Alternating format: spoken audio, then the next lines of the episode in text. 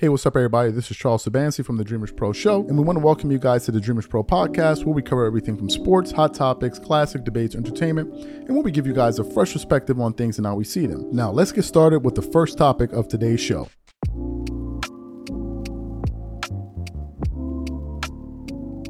Y'all know I got like a, a love hate uh, relationship with Gilbert Arenas for the most part, Gilbert Arenas is always saying something that annoys me and a lot of people, right? He has some pretty uh, wacky takes that he's made uh, over the years now. But then from time to time, he'll come out there and he'll say something that's thought provoking. So, what am I referring to?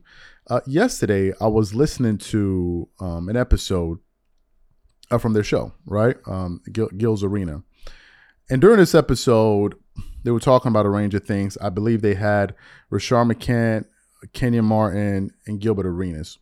And they were talking about various things. But then um, it got to the point during that conversation where they started to discuss the Clippers, right? And they started talking about load management.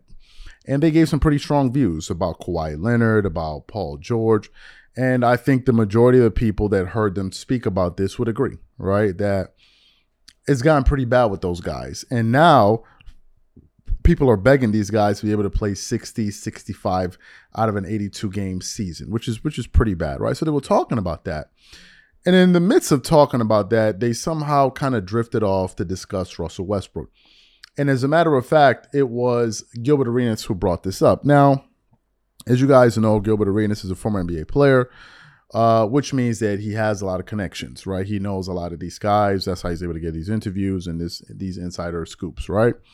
So while he was talking, he then started to reveal a conversation that he had with the Clippers head coach Ty Lue about Russell Westbrook. Now, if you guys remember well, Russell Westbrook um, came under tremendous scrutiny after he decided to join the Los Angeles Lakers. At the very beginning, there was all of this excitement in LA, right? And the, I think those guys believed that they were going to win a championship. They had so many Hall of Famers. Last time I checked, I think they had like five Hall of Famers on that roster. You had LeBron, you had Russell Westbrook, you had Anthony Davis, you had Carmelo Anthony. I think you had uh, Dwight Howard on that team. it was just a lot, a lot, a lot um, of Hall of Fame players on the on, on that team. Um, but ultimately, they couldn't make it work. And as the season progressed and as things got worse, Russell Westbrook became the clear cut scapegoat. Now, some of it was his doing because he was not playing well um, and he was a bit cantankerous with the media. But at the same time, the media made it their business to really go after this guy to the point where you were hearing reports come out of ESPN talking about this guy's a locker room.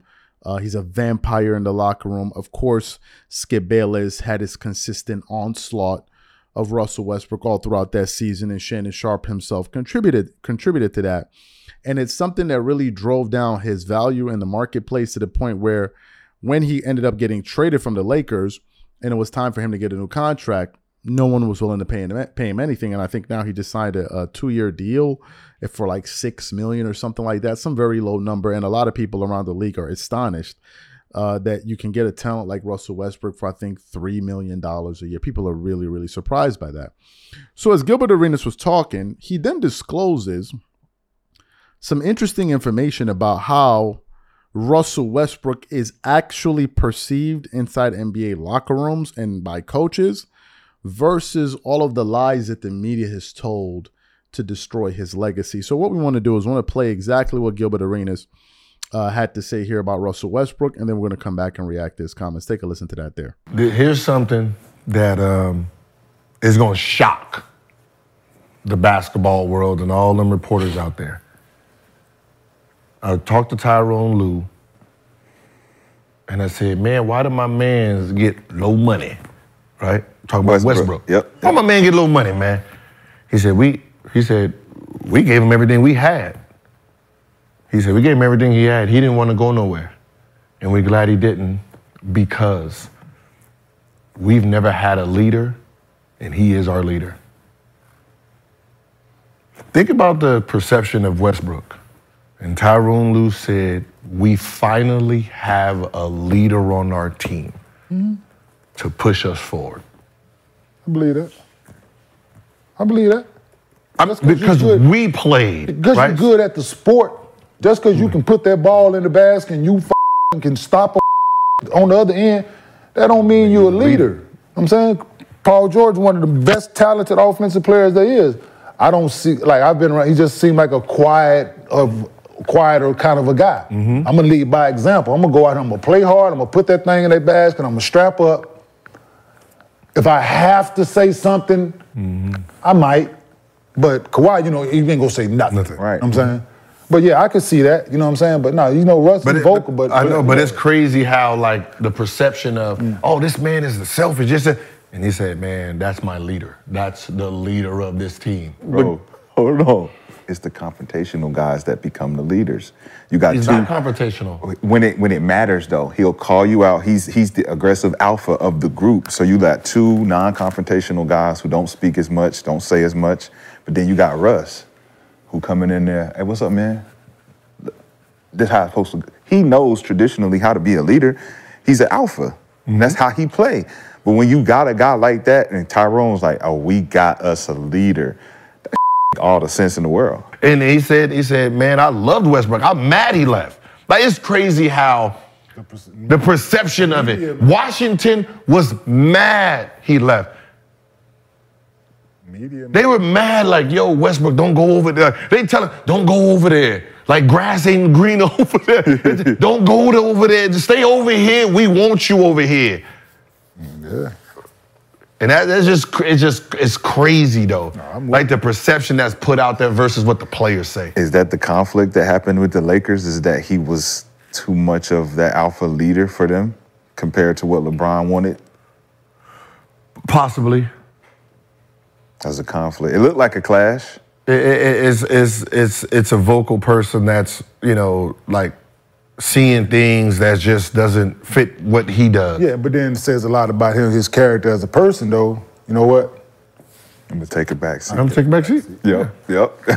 and didn't say much. Yep. Take a back seat, yeah. See how we do without me. Come in, doing guess it. what this gonna be? Mm-hmm. Mm-hmm.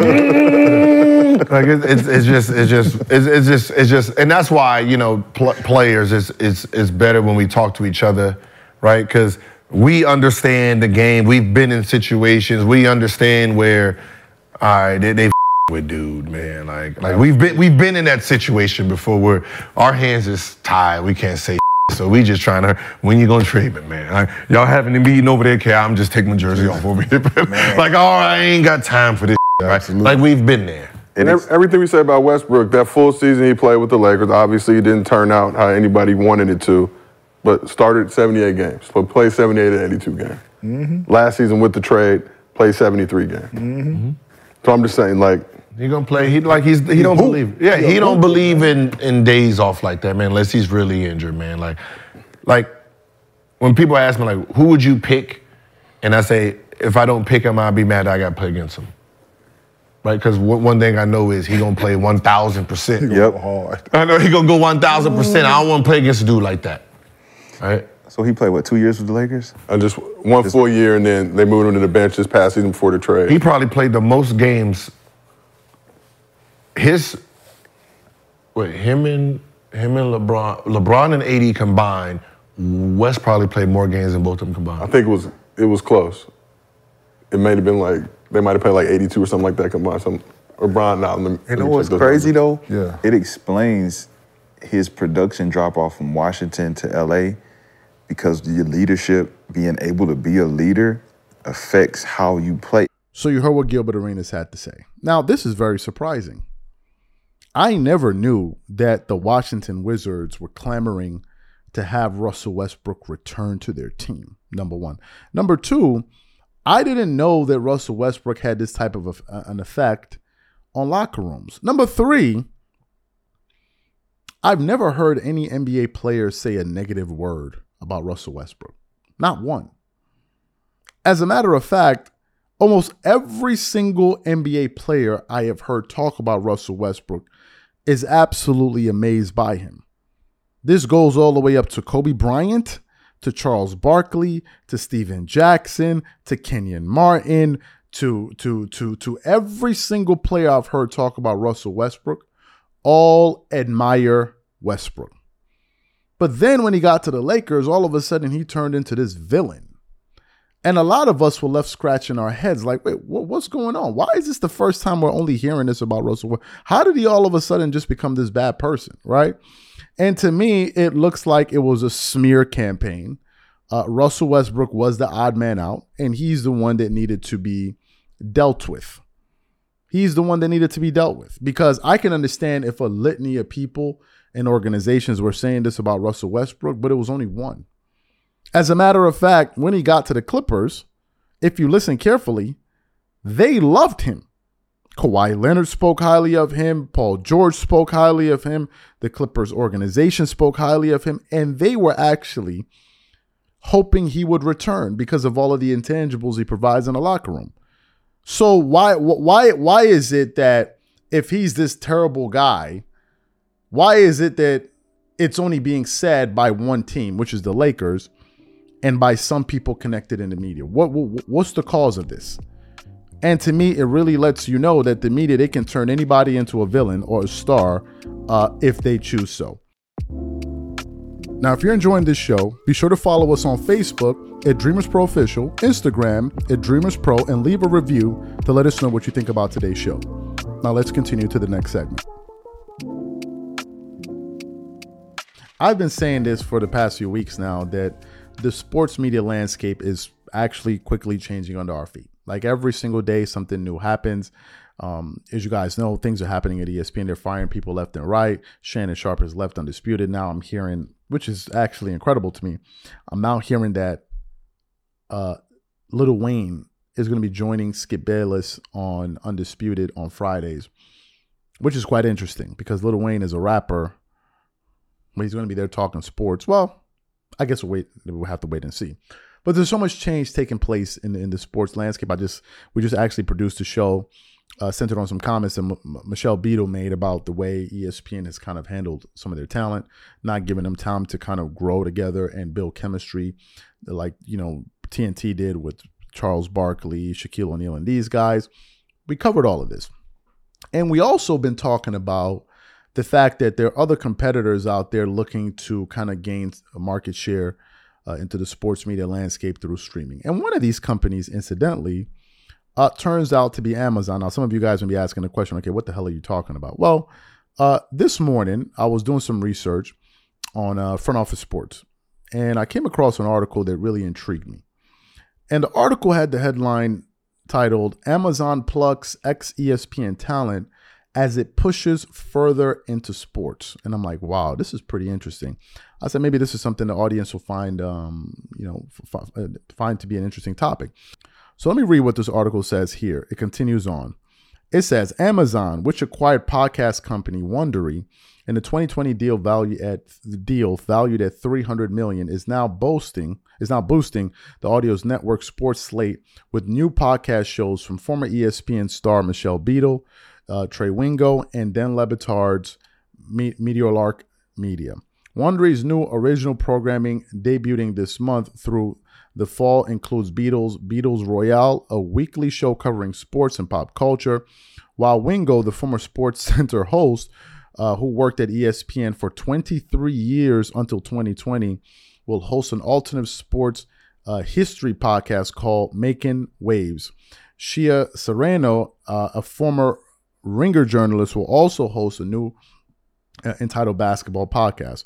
Wondery Sports Splash, Wondery Sports Splash comes just before Amazon announced its Q2 final earnings on Thursday as Prime Video nears its second season uh, exclusively streaming NFL Thursday Night Football.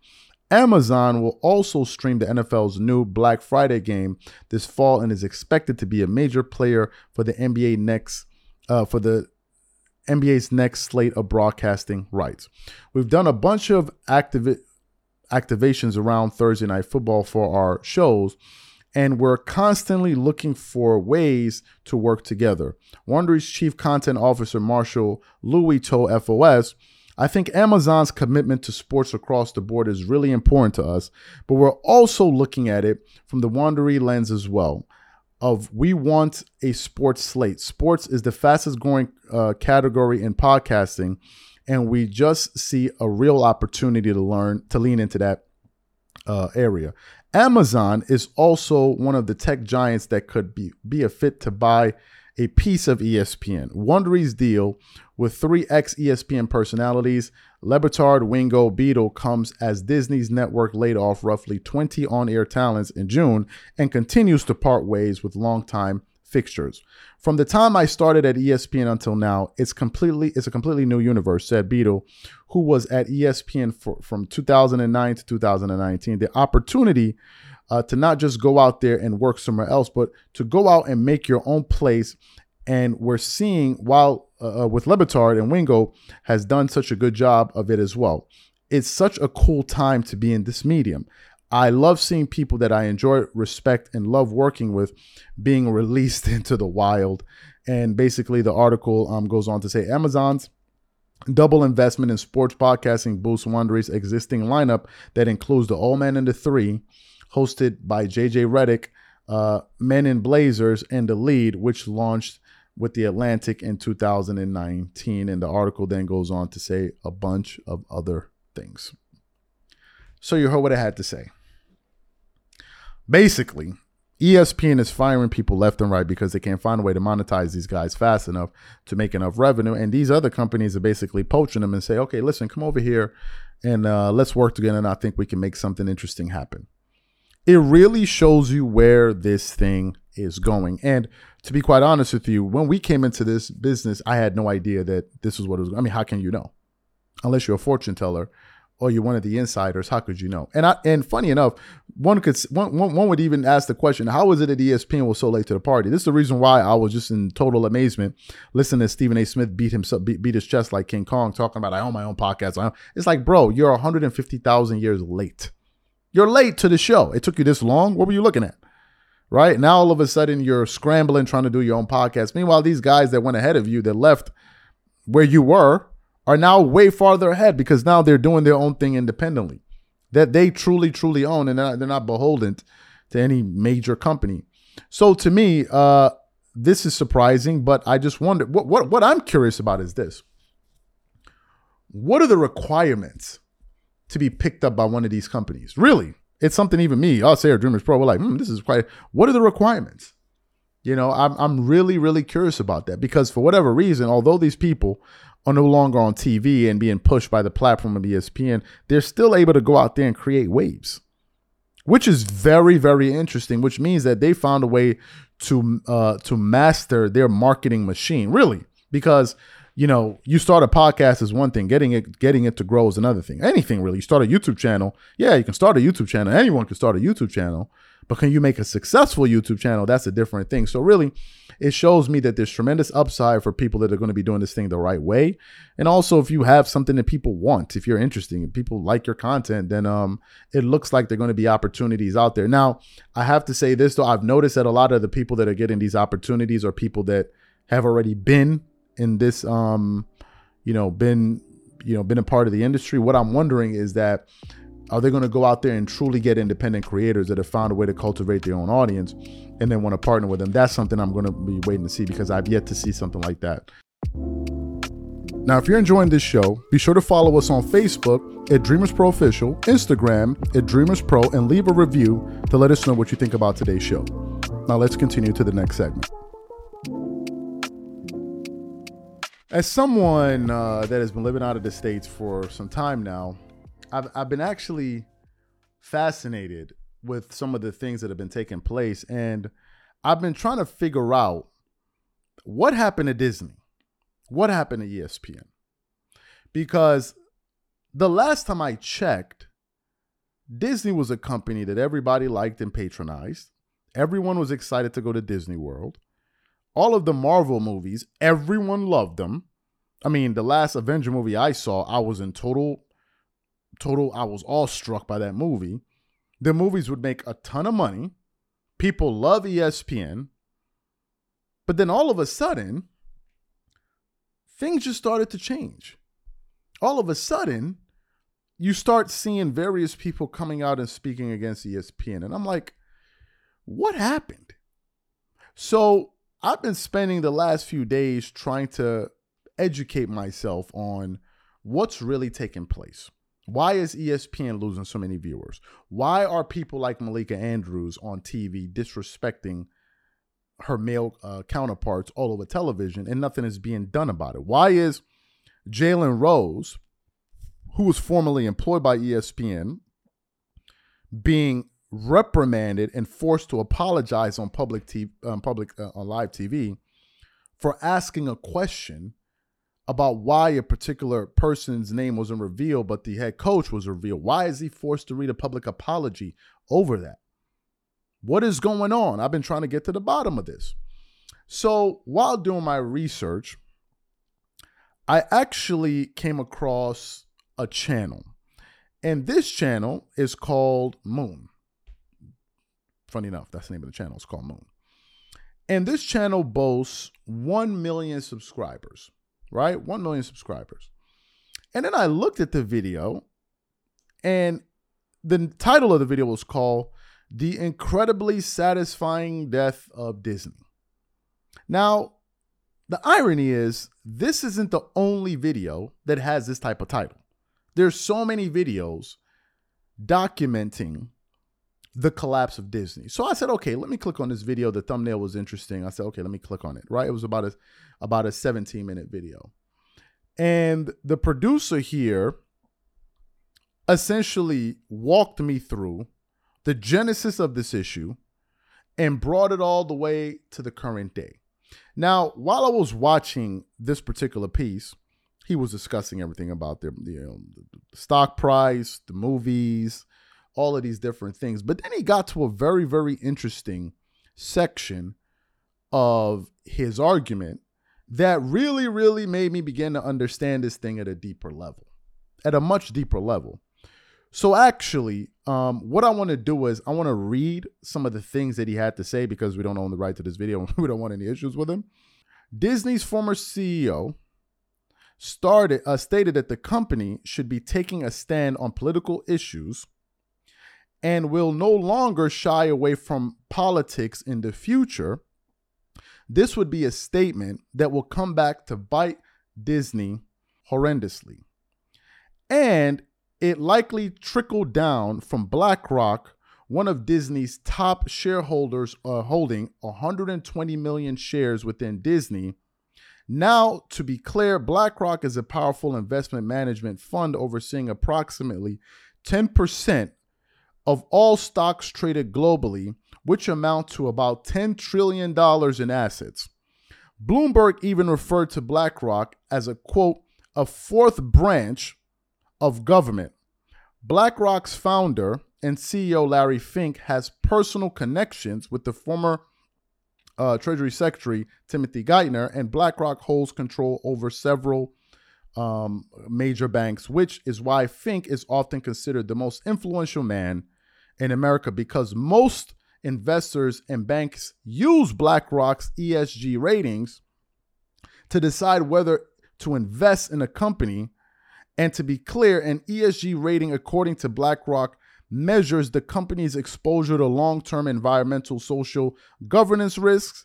These risks include things like energy efficiency, worker safety, and board independence, which can have significant financial implications if not properly managed. But then in 2018, the score uh, underwent a change when Finks wrote a letter to all the companies under his influence stating that they must uh, quote contribute to society or risk losing support adding that quote society is demanding that companies both public and private serve a social purpose and of course disney would do everything they can to satisfy its biggest investor so it shouldn't be any shock that disney has the second highest esg rating uh, in, in the entertainment industry, which is why today we see Disney at the forefront of recent of uh, recent push for social justice and progressivism. Now that the first cracks after this show, when Disney became increasingly increasingly political, uh, polit- political. Um, opposing Florida's new public education bill, which prevented teachers from educating children below third grade about sex and gender ideology. Now, it's unclear why Disney is so um, opposed uh, to this particular bill, or why multinational billion dollar company that uh, relies on states of uh, states like Florida would suddenly weigh in on grade school education unless it's somehow related to their ESG rating. But it didn't stop Disney. And then the article then goes on to con- continue on to say how Disney has made it clear that you know they've asked some of their employees to read certain books about race and not question this and not question that you know, and really push their various agendas. And after listening to that, it made me think about a blow up that I saw on television about eight to nine or maybe 10 months ago, which was centered on the Ime Udoka situation. I'm sure the majority of you guys remember the Ime Udoka situation. And essentially, what happened was this Malika Andrews, was invited on ESPN First Take. This was when the thing was just like, you know, uh, the, the news had just come out. And she was invited on there to give her take because I believe she was also covering the story. And at the time, Stephen A. Smith put up a uh, put out a point which was number one, this situation took place between two consenting adults. Number two, it was an HR matter and it should have never made it should have never been made public. So then what happens? Malika Andrews then comes on television on his show and publicly tries to give him a flogging on his show to the point where Stephen A. Smith himself had to push back on her on live TV and remind her that she was actually on his show. So what we want to do is want to play that quickly for you guys to give you guys a refresher and then we're going to continue on with the show. Take a listen to that. Stephen A with all due respect, this is not about pointing the finger. Stop. What, what became apparent to me in this press conference is that we do not have all of the information here. And it was frustrating to me that the Celtics declined to elaborate or to give more specifics about what exactly the rule breaking was that led us to this point. So, so that I just want to get that out of the way first. But to answer your question, Molly, I think what stood ahead. out to me, I, I think what stood out to me is that Brad Stevens, he was upset. That's what stood out to me about what he termed uh, rampant Twitter uh, BS is the word that he used. That women were unfairly dragged into this within the Celtics organization. You could see that Brad Stevens was visibly upset about this. And I also found that to be gross and unnecessary, that folks were bringing in the names and the images of women that is just not a fact, that was purely speculation.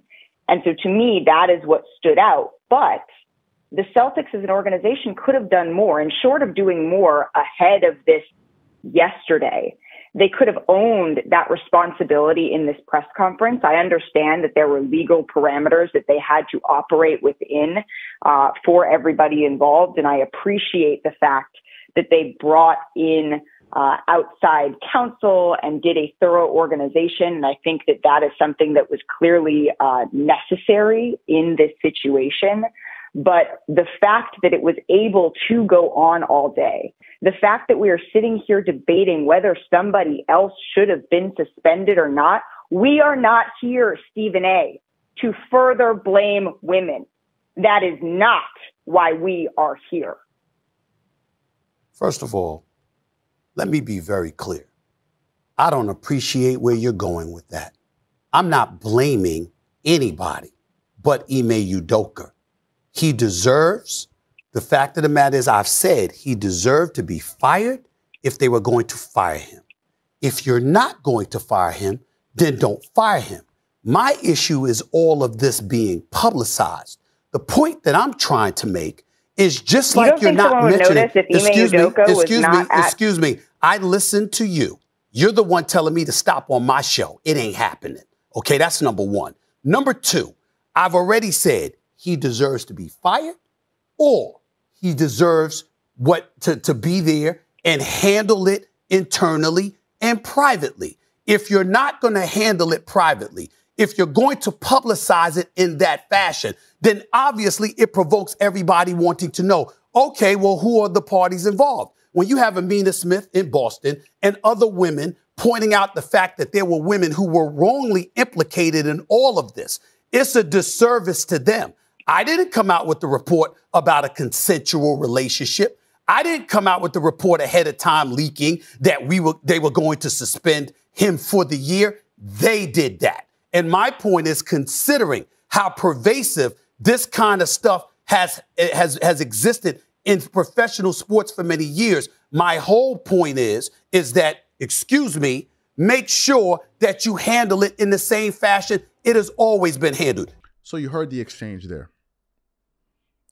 Now, after that took place, a lot of us were left scratching our heads, asking the question how is something like this even possible? How could Malika Andrews, who's who uh, who's about in her 20s, be talking to uh, uh, Stephen A. Smith, who's in his 50s, talking to a grown man on television, like as if she's talking to one of her little nephews or whatever. A lot of us were turned off by that. And a lot of us were asking the question why is she being allowed to get away with this? And then you started seeing various scenarios where Malika Andrews was cutting off her male counterparts, talking in them any kind of way, bringing up stories about various blacks. And a lot of people asking the question, like, what is her issue here? And it went unchecked. But when Jalen Rose asked the question uh, about why is it that this woman's uh, um, um, um, um, identity is not being publicized, he was then forced to go on TV and make an, a public apology, it let me know that, wait a minute, this is an environment that ESPN is actively trying to foster. They're actually pushing for this. They're actually pushing for this. And I think that they've empowered people like this to feel like they can go out there and just spread their wings and nothing is going to happen. You can go out there and try to disrespect the face of our network on his show on live television with tens of thousands of people listening and watching, and nothing is going to happen. We give you that leeway. We give you this leeway. And after seeing this guy's video, it made me begin to understand that maybe there's a reason that they're pushing for this. Now, towards the end of his video, he mentioned something quite interesting, which I was unaware of. He said, in this push for you know, gender equality or, you know, race and all of this stuff, he mentioned something that I didn't know. He said, while Disney's making this push, he said, when they put out black animated movies or Marvel movies in China, for for example, a place like China, do you know that you weren't even they weren't even allowed to show the black person's face? So they showed two thumbnails of the Black Panthers uh, movie cover one of them had Chad Chadwick Boseman on it, which was the one released in the States and other places. And then the other one, I believe that was released in China and other countries, they actually had the Panther face covered with his helmet to show it's not a black dude. They complied with that. Which makes one ask the question, well, wait, wait, wait, wait a minute. Do you really believe what you're doing, or do you do, are you doing this to serve a greater purpose, which is your own interest? So to me, I thought it was very interesting, and I'm beginning to understand that you know these people aren't just acting out of their own um, autonomy that they're actually being you know um, influenced to do these things. I could be wrong but this is just my understanding of the issue. Thank you for listening to today's show and don't forget to let us know what you think about today's show on itunes or any of your favorite podcasting platforms